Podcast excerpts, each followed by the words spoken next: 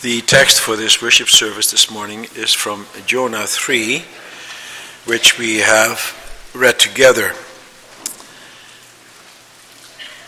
After the sermon, we will sing from Psalm 43, the stanzas 3 and 4.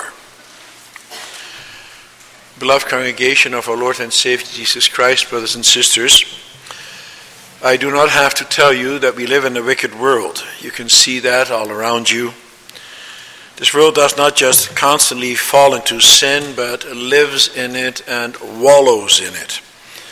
It actively promotes and condones sin. This can be seen from the way all kinds of immorality, such as homosexuality and promiscuity, is promoted by the government, by educators and secular institutions of learning, and by the media in the papers, radio, and TV.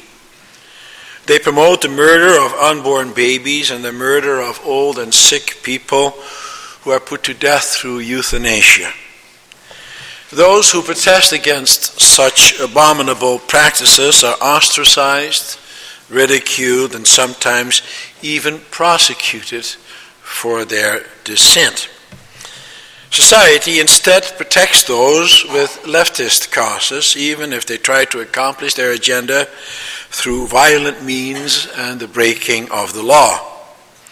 The sins of the nations constantly rise up to our holy and almighty God. God is terribly displeased with the sins of the nations. As it says in Psalm 7, verse 11, God is a righteous judge, a God who expresses his wrath every day. That was also the case at the time of Jonah. The Lord was extremely angry with the sins of the people. The horrible things happening in that society were abhorrent to him. That is why the Lord commanded Jonah to go to Nineveh and to preach against it. He was to preach against the people of Nineveh so that they would repent from their sins. But that message was not only for the Ninevites, but also and especially for the people Israel. For God is especially angry with his own people. They live in luxury because he had given that to them. Their borders were secure. They had never been as prosperous as they were at that time in their history.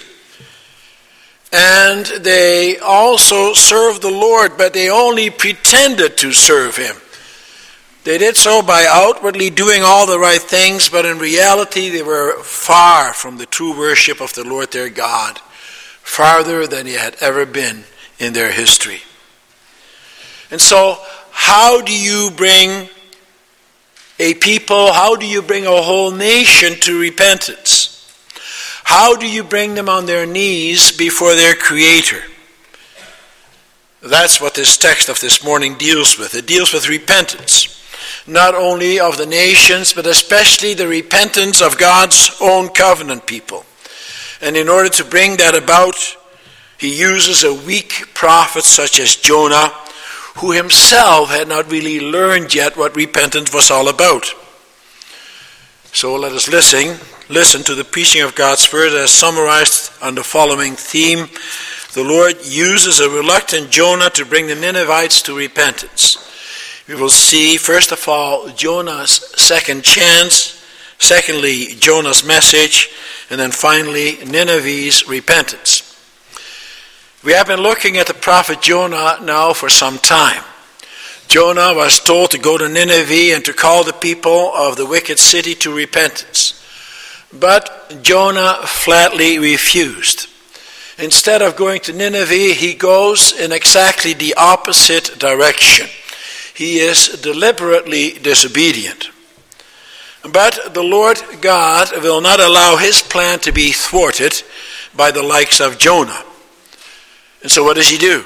He sends a strong wind and has Jonah thrown overboard.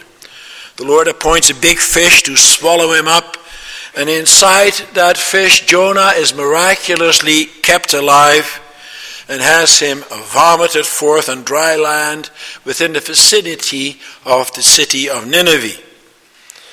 And now we read in chapter 3 that the word of the Lord came to Jonah a second time. Brothers and sisters, boys and girls, think about this. Isn't that amazing? The Lord comes to Jonah a second time. How is that possible?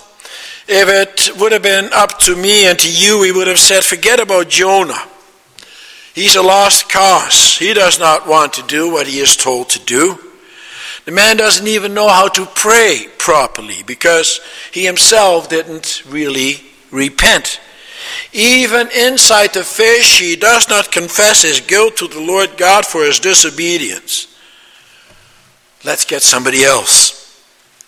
But God does not do that, does he? No, God spends a lot of time and investment in Jonah. He does not let go of him. That, brothers and sisters, boys and girls, is a great comfort to you and to me, for that is how He treats all of us. He doesn't just turn your back on you, even when we deliberately sin against Him. Do you know what that tells us about our Heavenly Father?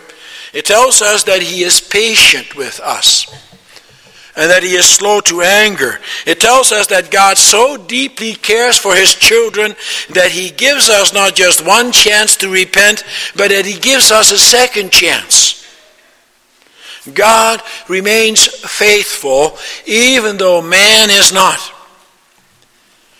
Now, that ought not to surprise us, for that's what we see throughout the history of redemption. Think about Abraham. Although Abraham was obedient to God when he tells him to pack his bags and to go elsewhere, he nevertheless was disobedient when he passed off his wife as his own sister.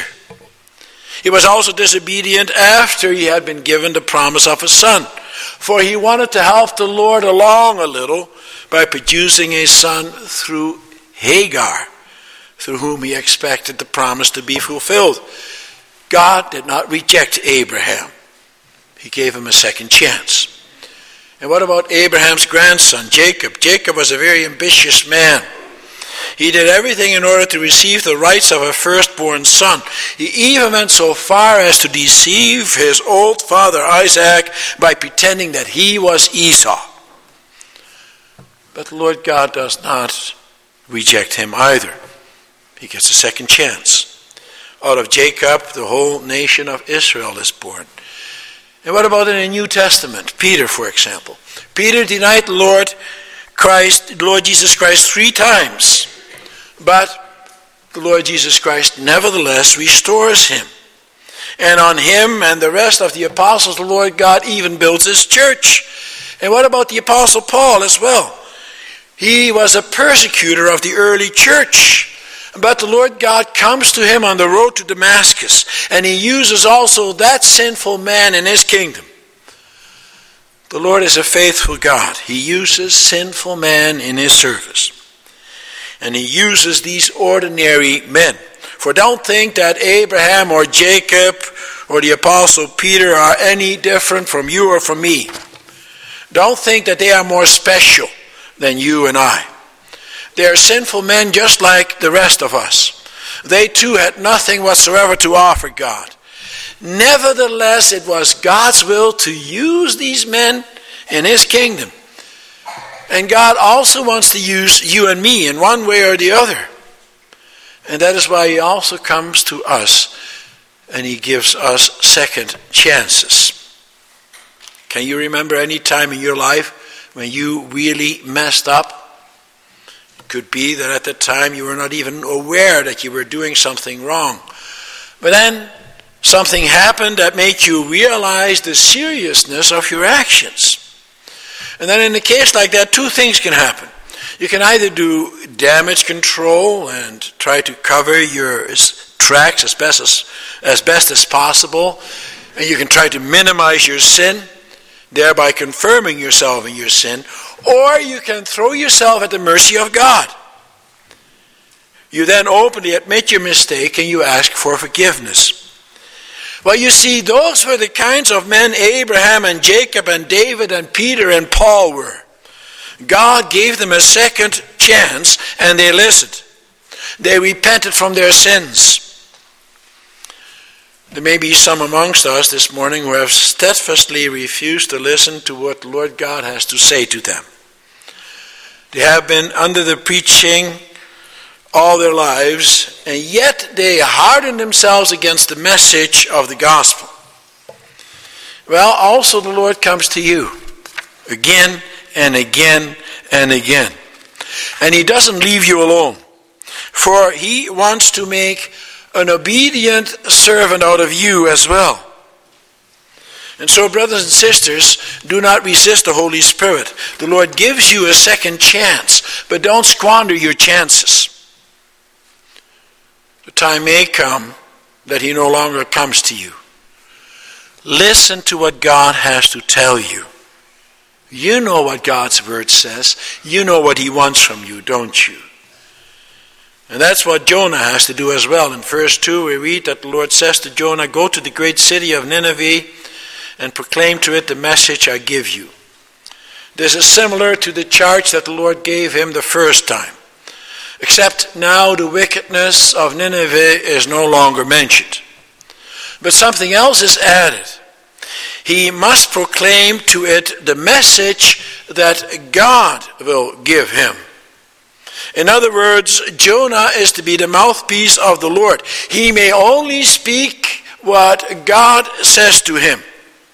He cannot come with his own opinion or thoughts on things. He doesn't speak for himself, but he speaks for the Lord. That's the way it is for every prophet of the Lord. Also, from this pulpit, you may only hear what God says to his people. For a true prophet is nothing more than a messenger. He brings the message of the Lord to the people who want to listen. And he is the representative of the Lord. And when he speaks, he does not take it personally when that word of God is rejected, for he knows that if they reject his message, then they reject God's message. Indeed, God himself. And nor does he take it personally when people do listen. He doesn't take credit for himself. He gives honor and glory to God alone, for his message and also his calling is from above. And that is why a prophet also has to be a true believer. He must believe the message that he delivers. If you have a minister who is not a believer, then the message that he brings will not come with conviction. And then the preacher condemns himself with the very message that he brings. Now, that is something we can say in favor of Jonah. He believes the message that he has to deliver. That was never the problem in the first place. Jonah believed God right, got right away as to the message he was to deliver. He knew that God could do what he said he would do. He could indeed destroy the city and all the people in it. And the Lord can also bring about repentance. But that's where the shoe pinched in the first place. Jonah did not want the people to believe. He did not want God to spare the city. Oh, yes, Jonah believed all right. And he believed all the more after he had seen the miracles God performed concerning his own rescue from the belly of the fish. He knew about the power of God, but he thought that God's power should apply only to the Israelites. However, a true messenger of the Lord preaches the word indiscriminately. He preaches the word to whomever will listen. God's word is for all kinds of people, no matter what the color of their skin is, or what nation or people they come from. That's something Jonah had to learn. And the Lord says to him, You may not care about the people of Nineveh, but I do. I care about every single soul here on earth. We come to the second point, namely the message. And so finally, Jonah does what he should have done in the first place. He goes throughout the whole city. He goes from one end to the other. And he speaks with great conviction. No one doubts that he does not believe the words he is speaking. And what is that message? Well, he delivers a very short sermon. He says, 40 more days and Nineveh will be overturned. It is simple, it is direct, everyone can understand it, and that is the way every sermon should be. A sermon should never be a learned discourse. For the Lord comes to us in a language that we can all understand. And no preacher ought to be wiser than the Lord and bring a message which only a few can follow. No, the preaching is for everybody. It has to be direct, it has to be succinct, it has to be understandable. But there is a problem with the message that Jonah brings. Can you tell what that is? Well, I'll tell you. The problem is that in his message there is no comfort, there is no hope in this message in the way that Jonah delivers it. You get the feeling that Jonah is really enjoying himself here. He enjoys coming with his message of doom. If you look ahead a little and look at chapter 4, then you'll know that Jonah is actually not pleased at all. As a matter of fact, he is outright angry when he sees that God does not destroy the city. For that's exactly what Jonah wants. He wants the Ninevites wiped off the face of the earth. And that, that is why he enjoys coming with that message of doom. His preaching is the preaching of judgment and condemnation. He preaches hell and damnation. And in Romans 10, verse 15, it says, How beautiful are the feet of those who bring good news. Well, that cannot be said of Jonah. He does not come with the gospel of grace and peace. Jonah does not hold out any hope. He treats the people with contempt. He delivers the message of God, all right, but he does so without understanding the mercy of God. He does so without giving any inkling of the love of God. Do you know why that is? It is because Jonah does not grasp his own sinfulness. Remember, that was also the problem with his prayer. He did not come with a confession of sin. Jonah concentrated only on the promise of the covenant and not the demand. He thought that he had it made. He belonged to God's people. He is even a prophet among them. But one thing that he never yet fully grasped is that he obtained his position through grace alone. And that he had nothing himself to do with his privileged position. Jonah lacked humility.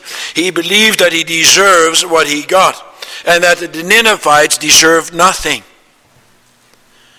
Yet, amazingly enough, the Lord uses that prophet and that message to bring about repentance. We come to the third point.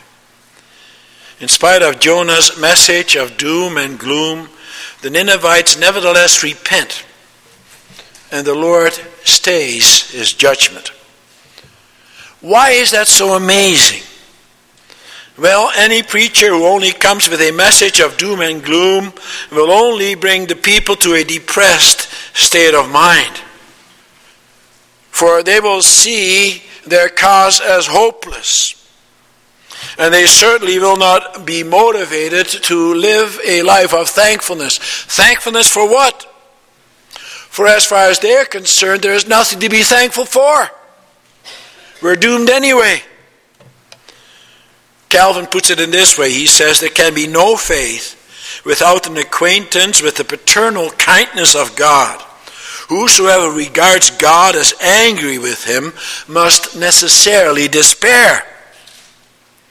When the people heard the message of Jonah, they certainly must have despaired. Indeed, that's also what the text tells us they did. They put on sackcloth and ashes to show that. And yet, Jonah was effective, very effective. How come?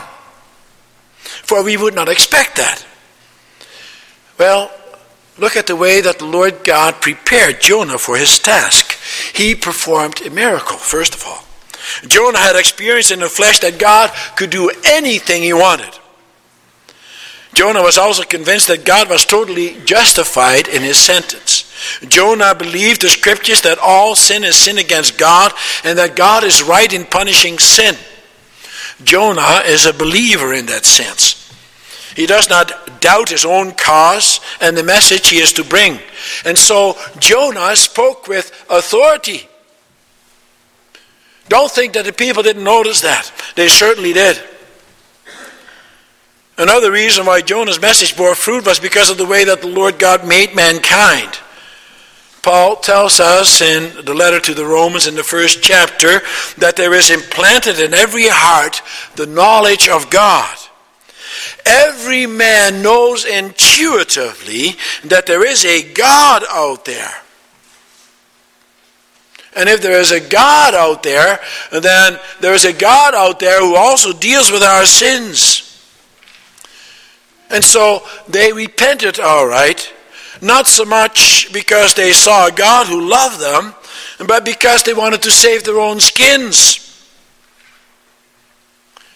But not only that, within that message of doom, there was also a glimmer of hope, even though Jonah did not allow that to shine through. For the people knew that if they did repent, the execution, the execution of God's judgment would not take place.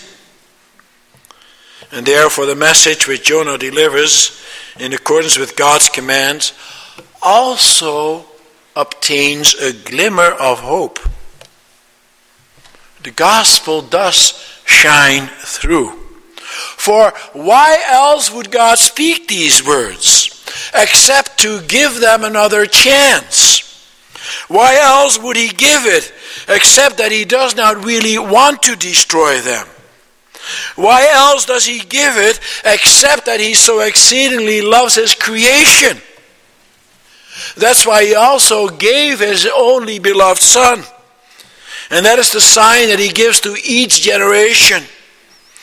The Lord Jesus himself stated in Luke 11, verse 32 the men of Nineveh will stand up at the judgment with this generation and condemn it. For they repented at the preaching of Jonah, and now one greater than Jonah is here. Indeed, brothers and sisters, Christ is much greater than Jonah.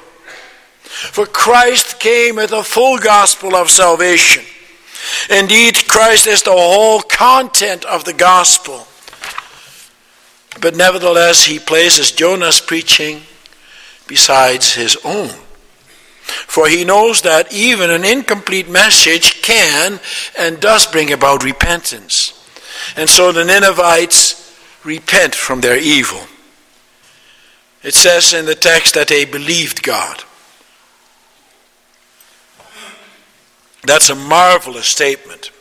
It is most unexpected that they do believe. And no doubt the Lord had prepared them already for a long time for the favorable reception of his message.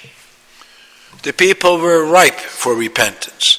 And they were sick and tired of their own sinful lifestyle. They were sick and tired of the emptiness in their lives.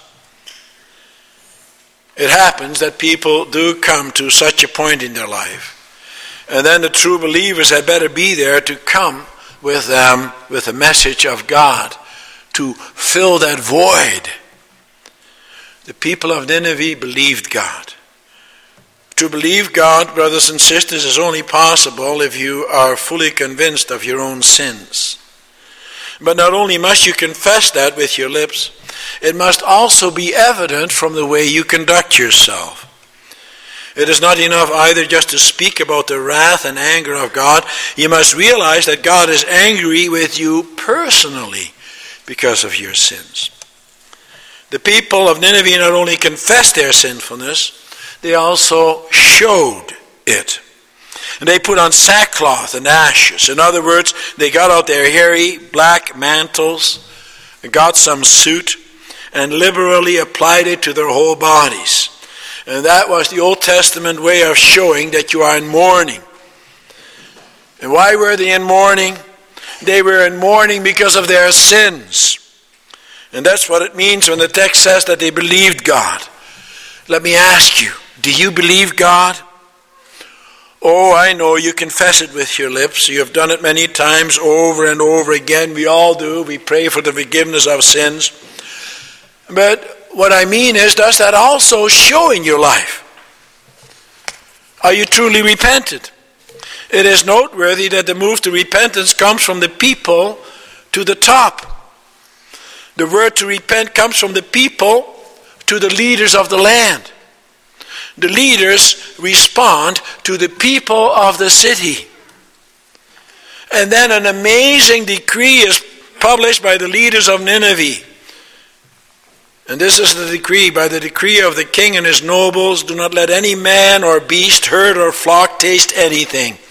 Do not let them eat or drink, but let man and beast be covered with sackcloth. Let everyone call urgently on God let them give up their evil ways and their violence. Who knows? God may yet relent and with compassion turn from his fear, eh, fierce anger so that we will not perish. Note well that they were not even allowed to drink water.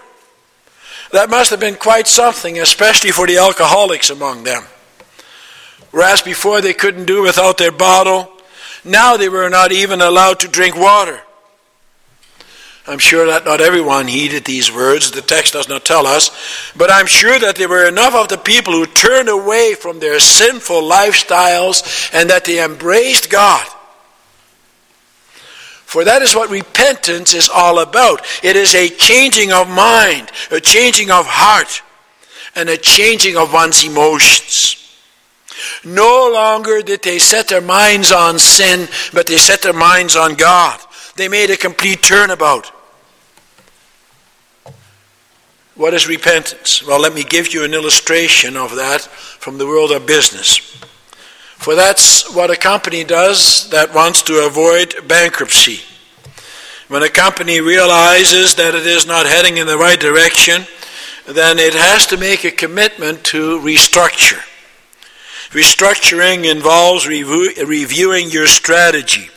It involves a redeployment of resources it often produces a smaller workforce, new priorities for spending, and a sharing of power in the company organizational chart.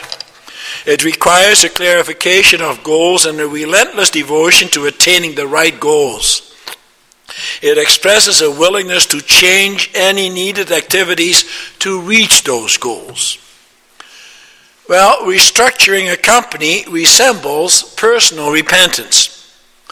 Repentance demands restructuring your life. Restructuring your life around what the Lord Jesus Christ wants from you. However, this is not a popular understanding of repentance. For some people, for most people, repentance means to feel sad about your sin. They think that it means to weep to express sorrow and to feel glum about the past. But, brothers and sisters, that's only the beginning. For the real test does not come from measuring our tears, but from changing our lives. People who repent do not merely cry over their sins, they change their lives by God's grace. They do not continue to go over the same failures time and again. They put those failures behind them and they get on with the task of living in obedience to God. True repentance involves three things. It first involves a commitment to live as a follower of the Lord Jesus Christ. The biblical word for repent demands a change of mind about God, about yourself, and about sin. When you truly repent, then you see God for who He is full of compassion and mercy, but also full of anger if you deliberately go on sinning against Him. And you see yourself for the miserable sinner that you are.